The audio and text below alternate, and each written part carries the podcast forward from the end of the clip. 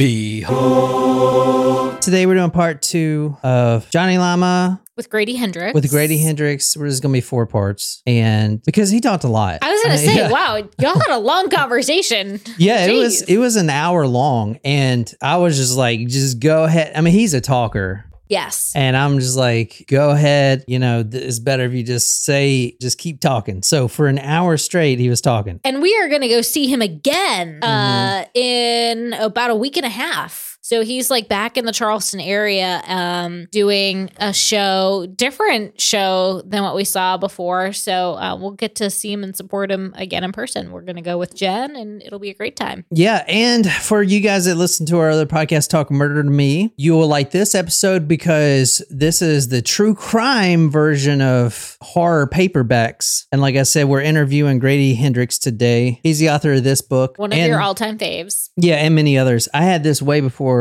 I actually like knew that he even lived in Charleston. We're going to be going over this. This is what I interviewed him about. These paperbacks from hell, the twisted history of 70s and 80s horror fiction. I mean, he is the expert. All things horror fiction from the 80s. Do you have any that are actually in that book? yeah, I've got a few. A lot of them are kind of hard to find, but there's a few I have. Like for instance, um, hmm, I've got uh, the Sentinel. Oh, okay. All right. Yeah, and I've got uh, um, the Omen. Okay. This is one I want called Spawn. Wow, that is a terrifying book cover. Yeah, that's a good one. Yeah, I've got a lot of See of if them. we can find that one. Who's it by?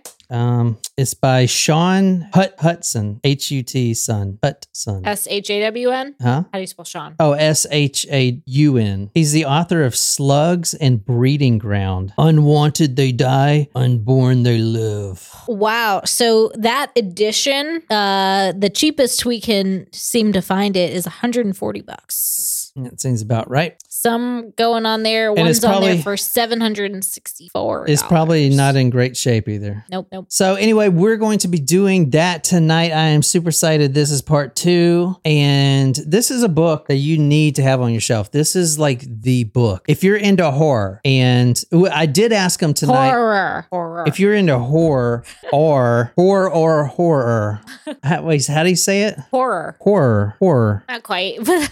we'll just add that to the list of things Sean can't pronounce quite right. horror. Can I just say scary books? Yes. Okay, I asked him about horror and true crime because I've always felt personally that they're related and and he agreed too, which is why when I started doing true crime and reading all the true crime, like I don't want to on my leisure leisure time read about someone getting murdered and raped like in real life. Like so I turned to Right. horror because, you know, it's like fictional and then there can be goblins and shit in it too, you know. Okay. So you're you're down with like fantasy type. No, well, no, I wouldn't say fantasy. That's not You're like, let's not go too far. not like dragons and stuff. Anyway, I asked but him. supernatural, you're cool with. Mhm. I had asked him about the link, if there is a link between horror and true crime, and let's hear what he said. I mean, listen, I mean, you've been to a lot of used bookstores. They're shelved right next to each other. Yeah. Oh, yeah. Yeah. That's a good point. Yeah.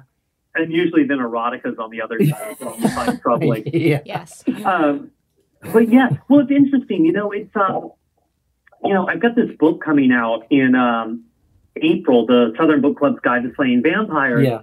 And a lot of the vampire in it is based on, I don't, I'm sure you do because you're doing true crime in Charleston, but Duncan Proctor, the serial raper. He was 90 through and was arrested in, I think, June of 92.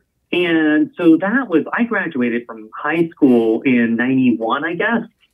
And I remember it was like, it was terrifying in Charleston. Like there were, he raised 27 women in two years. Oh I mean, and and it was also, I mean, there was a woman, Karen Jacobs, who he raped her 13 year old daughter, and then came back five months later and raped Karen.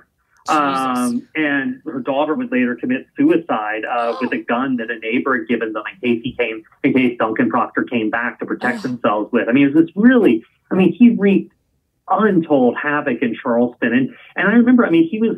I remember there was one of the cases where he was. Um, there were people downstairs having dinner, and someone went to use the upstairs bathroom, and he came in through the window and raped her. It was like, Uh, We're going to talk about this guy, um, Duncan Proctor. Uh, We haven't talked about him yet. No. But I think I need a beer if we're gonna, just going to jump into that. I forgot this was the true crime section of horror. So I'm going to grab one. it really was this terrifying feeling. Um, And so I feel like women grow up right next to horror. You know, it's like, Hmm. um, you know, even if even if sexual assault is not something that's happened to you or someone you know, even if you know you get through your childhood without being molested by a relative, you grow up knowing that if you ever have a baby, you're going to go through an intensely gory and painful physical experience that most guys only experience when they see a Cronenberg movie.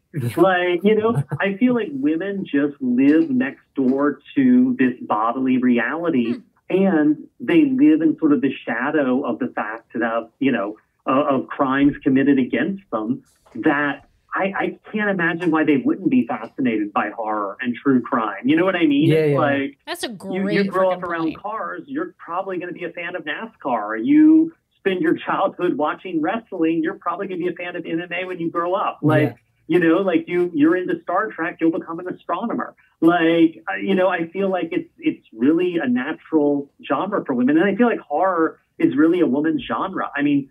You know, Mary Shelley wrote the first book of, of this considered horror, Yeah. still widely read today. I mean, all the 19th century or most of the big 19th century horror writers were women. Hmm. Um, you know, and you know, the 80s had Stephen King, but it also had Anne Rice and V.C. Andrews. Yeah. So it's kind of like I feel like horror's always been big for women, and and I feel like true crime is very horror adjacent. Yeah, it's crazy. That is very interesting that he makes a connection about like the goriness of childbirth and being horrific. Yeah. That's, No, I see uh, that, That's yeah. actually really interesting. But he's got a point. Like women are, you know, victims of crimes all, all over the place, and that is horror for us. Yeah. Yeah. s- So I didn't even think about that. But yeah, Mary Shelley, Frankenstein.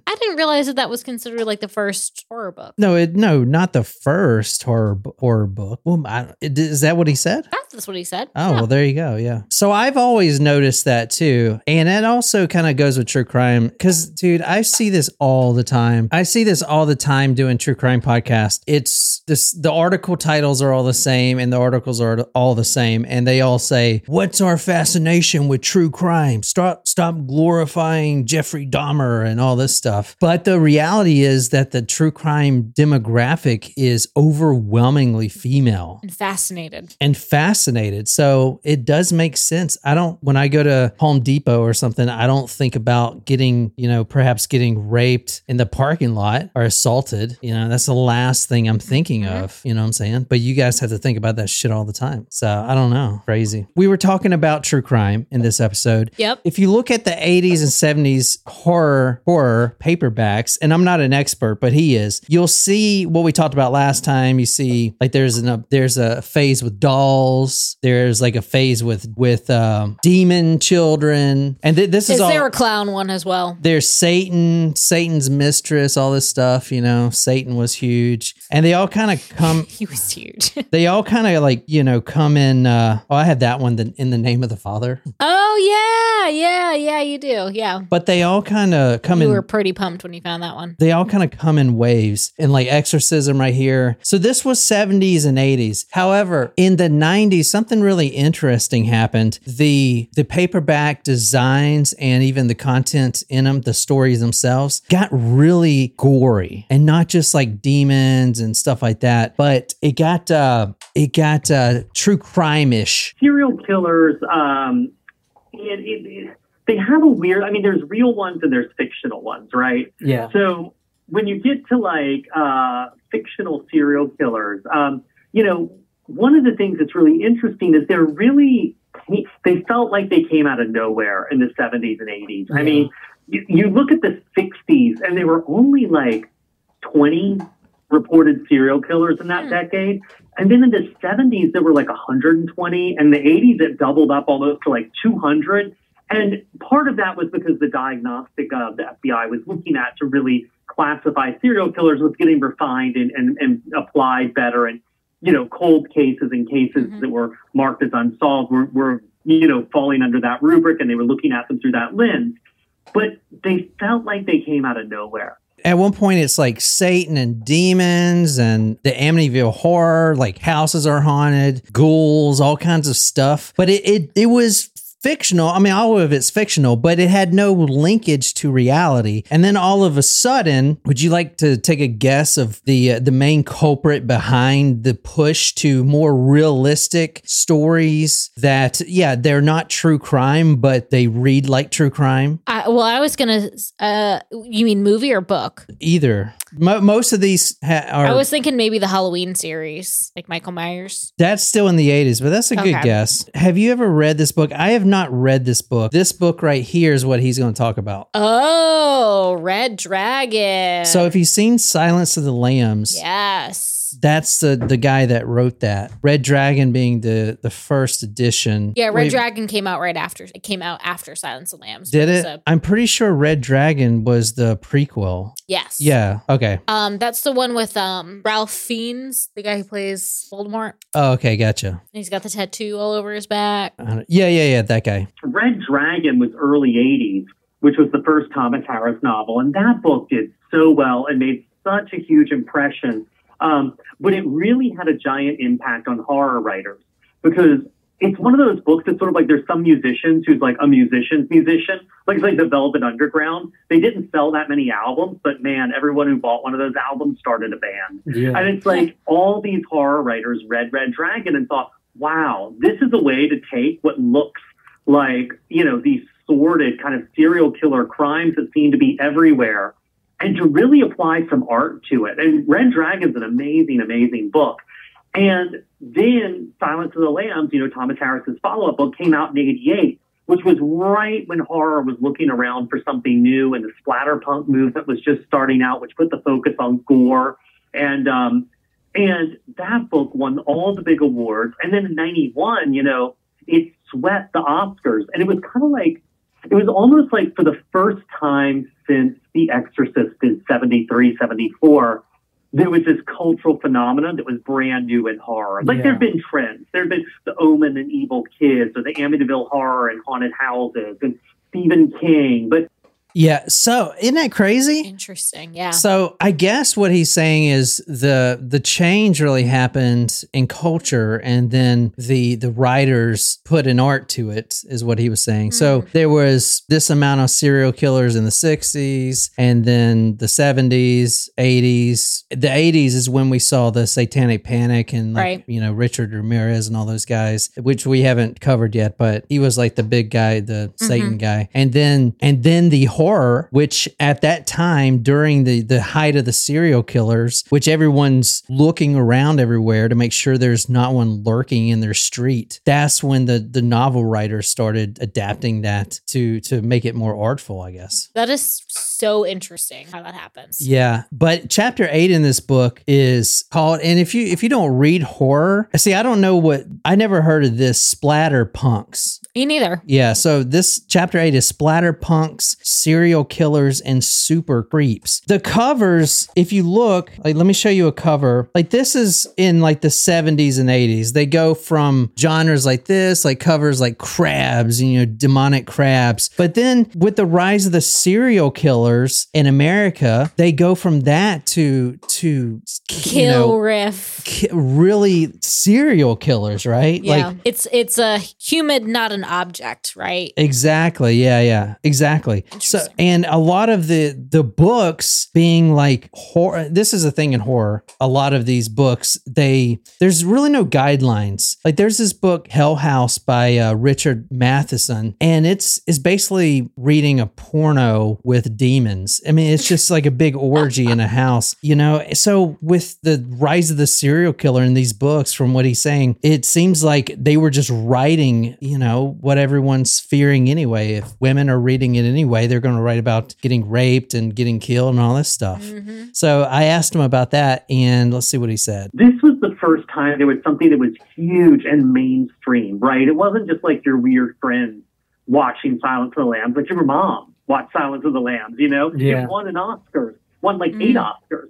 Um, and so, boom, out of nowhere, I mean, publishing has never seen a hit that it doesn't want to replicate and run into the ground until it's beating a dead horse. And so all of a sudden there'd been all this groundwork with serial killers. It was laid and it was like, boom, Hmm. all right, serial killers it is. And that was it.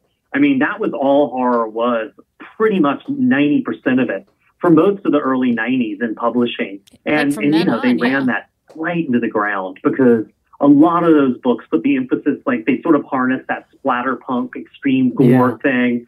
Um, they were really into pushing back to keep it tied to the satanic panic against the moral majority. You know, there was a real pushback against this feeling that like these con- Christian conservatrods are like are, are, are ruining our lives and we got to fight back and and so let's let's stick it to them and really rub their faces in, in gore and and sort of like depravity and you know and a lot of it unfortunately the gender politics were awful like a lot of it was male authors and Mm, yeah.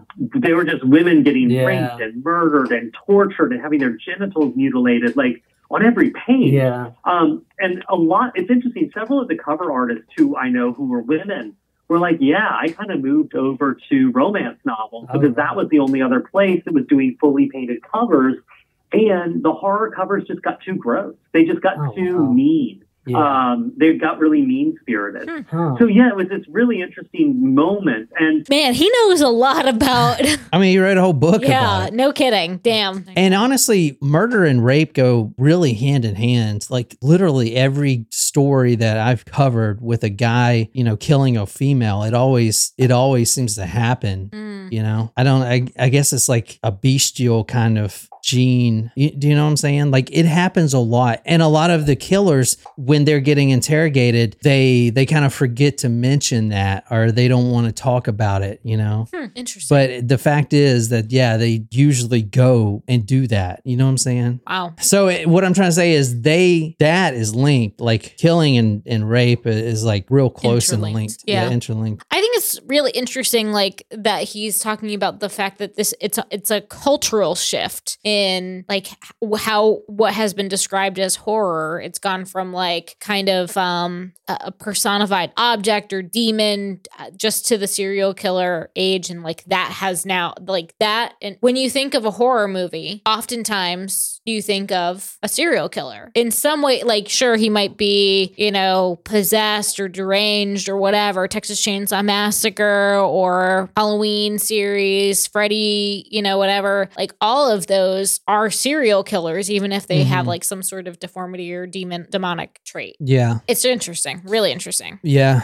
and a lot of them got it got more realistic. So Silence of the Lambs and Red Dragon, hmm there's no demonic possession. Right? It's just somebody that fucked up. Yeah, and that story was inspired, I would imagine, I don't know this for a fact, but I imagine by Ed Gein. I know Psycho was was I think we uh, talked about Silence of the Lambs was. Yeah, well, Yeah. Ed Gein kind of like uh he's the one that opened the door for all this stuff. With the I buff- would say. well, Buffalo Bill is sewing, right? Yeah. The sewing skin. Sewing yeah, the skin, That yeah. was that was definitely a good old Eddie. Yeah. So, I mean, but someone has to do it first. No one's going to be able to to write this stuff unless some someone breaks that mold and starts wearing your face, wearing people's faces as masks. You know what I'm saying? Like someone has to do that. Otherwise, no one's going to think of it on their own. You know what I'm saying? Anyway, the horror perspectives have changed over time and this is what he says. This is about like the new horror movie producers and writers and stuff like that. Which you don't like new horror films.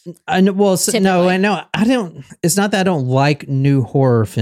I just I can see like they don't really put much into the story anymore. It's all Mm. effects. It's like all those Marvel movies. All of that stuff is done behind a green screen. But if you if you take a horror movie, a brand new one that uses jump scares and all kinds of you know cine, cinematic tricks to to kind of get you on your seat, and you take that and then you compare it to any like Alfred Hitchcock movie, the story just doesn't even come close. Like Alfred Hitchcock could do that without all that effects and green screens and jump scares and everything. And he can make you way more terrified than, you know, whatever the next horror movie is that, you know what I'm saying? Mm-hmm. I don't know. I just, it's not that I don't like them. I just don't like how I feel like a lot of them are like cooked up by committee and they're not really, the story isn't there. Yeah. It's, it's just, you know what I'm saying? The I mean, story's we, we watched a few really good gems um, this past October season. So I, I don't know Yeah. if I think uh, at least everyone that's on the live chat here knows uh, it, it's kind of like uh, our tradition for probably the last three years now. Um, it'll be going on four to watch Halloween,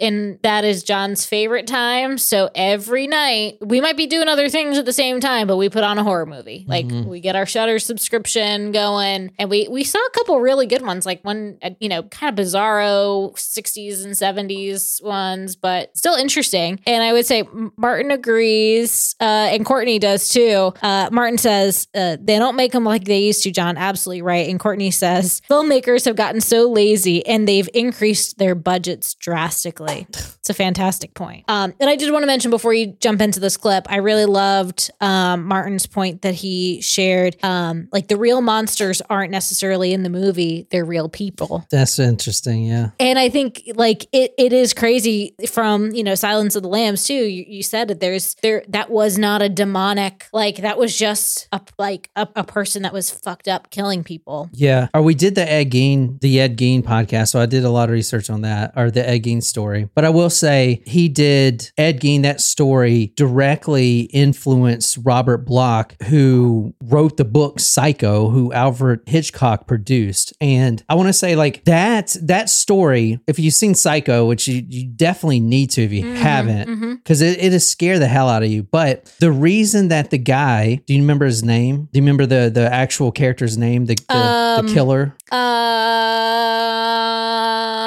So his so his name is Norman Bates. Yes, there and you the, go. And the reason he made his name Norman is because it's like normal, right? Normal. His mother's name is Norma. So th- what I'm trying to say is this is the most basic guy. This is the every guy, the guy that you see at the post office. This is the guy that you that's checking out your groceries. He is the every guy. You know what I'm saying? Like Mhm. and that right there is the scariest thing to go into Martin's point, you know, like where's the people? That's the scariest freaking thing, man. more great points are being made. So let me just make sure I call them out before we jump into the next clip. Um, Sydney also shared about the horror movie stuff. People have gotten more stupid, and so it makes it easier to make terrible movies. I mean, it's a good point. People need if you're going to hold somebody's attention, people's attention spans Yeah. are you know fra- you know terrible now, and so a good storyline isn't enough. That's true. There are some insightful ass things happening today. Yeah. I kind of feel like in the 90s that sort of flamed out. You know what I mean? This Yeah. obsession with serial killers, the crossover to like music with people like Marilyn Manson Yeah, and, yeah, and. White Zombie and stuff. Um, this sort of like, um, you know, Slipknot and everything. This like horror movie bubble, like everything just sort of flamed out. You know, it's Yeah. like. Um, and, and so it's this interesting moment where everything got pushed to the edge and then kind of broke. And to me, what's interesting about that narrative is kind of the best thing that happened to horror in the 90s. I mean, there's this in publishing horror died. I mean, circa 95, the lines were all shut down. No one was publishing anything. It was gone. Yeah. Movies were, were, unless it was a serial killer movie or a thriller, there were almost no supernatural horror movies that were really mainstream or hits. They, they died in the 90s. Um, but where horror lived was on TV. And it lived in shows like The X Files and Buffy the Vampire Hmm, Slayer and yeah. stuff like that. And what was really interesting about that stuff is a huge part of its audience were, were young women. And they were watching this stuff and like Charmed. And they were watching this stuff and realizing horror didn't just have to be gross. Horror could also be funny. Horror could be Mm. romantic. Horror could be comforting. And so I feel like a lot of those kids are now the people consuming and producing horror now. Huh. And they have such a different perspective on what horror can and should be and what it can do than people like me who grew up in the 70s and 80s when what horror could do was shock you and be outrageous and be scary. Yeah, it's like you look at paranormal romance. I mean, here are stories about were tigers getting married to vampire hunters, and like you're like, what? How is what? How has horror changed? Like that's crazy. Um, but it, I think it really came out of that that '90s thing when it was suddenly on TV, and it was like, oh, horror can do more than just be outrageous and and scary. It can it can It can be comfort food. It can be funny. It can be. It doesn't have to be gory. I mean, he's like the prime example of Yeah. a funny. Yeah, exactly. I do want to watch the uh, adaptation of the book that is on Amazon Prime that he did. My Oh, best friend's yeah, exorcism. Yeah, yeah. I will say the best book that I believe he has, and maybe other people think differently, but Grady Hendrix, he wrote this book called Horrorstör. Yeah. It's it's really entertaining. It's funny, but it's also scary. But it reminds me a lot if you've seen that movie uh, or if you've seen that show Superstore. It's the same type of thing because But with a horror twist. yeah, so the whole novel, just to give you a little synopsis, it takes place in this IKEA establishment, Mhm. this big old warehouse of IKEA, and you know things start happening there. But you, the characters are all, you know, they're they're relatable and kind of how a superstore that show Superstore would be. Speaking of judging a book by its cover, because that is one book that has a phenomenal cover. You should type it into the Google machine for people to What see book? what the cover Horrorstör. Do you think that is a great cover? Yeah, you don't think so? I think it's sick. I, I, I think it's a phenomenal cover of a yeah, book. I'll type it in. Um, This is the cover you were asking about. So it's like IKEA. I think it's awesome. Can you make it bigger? um, I mean, yeah. There you go. I think that's such a cool freaking cover. Yeah, you see the over here. Yes. And it has like the price on it. It looks just like a an IKEA. Yeah, yeah, that's what it's supposed to be. Um, it's I know. It's awesome. I freaking love it. Yeah, that's a really good book. That was the second one I read. So I read this one, Paperbacks from Hell, like all the way through. You're not going to be able to put this one down, literally. And, And that one has so many pictures and cover art in yeah. Like so I love that and don't you can't. I mean, there's an audio book on this one, That's but it's not gonna work. It's not going to one. work, man. I don't even know. But I mean, this is just the covers, and you saw like how expensive these damn things are. Yeah. I mean, that one's like seven hundred bucks. Yeah. You know? It's pretty crazy. I mean, and you remember when we were talking to him at the show, and what he's trying to do is take a lot of these and re- republish them. so that they're not five hundred Yeah. dollars. Yeah. And he was, you know, he was like, every time I go into the used bookstore, it seems like the horror, paperback horror rack is cleaned out. And I'm like, well, why do you think, dude? Like, It's your book, man. Like- it is 100% because of your book. It is because, like, and eh we go to the same used bookstore that he would go to Mm-hmm. and and yes john did try to clean out anything that they that she had at uh, that bookstore yeah, I mean, usually there's some good stuff, but we haven't gone in a while we need to take a trip back soon Yeah, but anyway, that's that is uh kind of how true crime is linked. All right, sweet. Well, oh brandon missed it sorry brandon oh man. Well, let's start it over. I'm just kidding. You know. So anyway, I hope you guys like that and until next time, good night you lovely lovely people.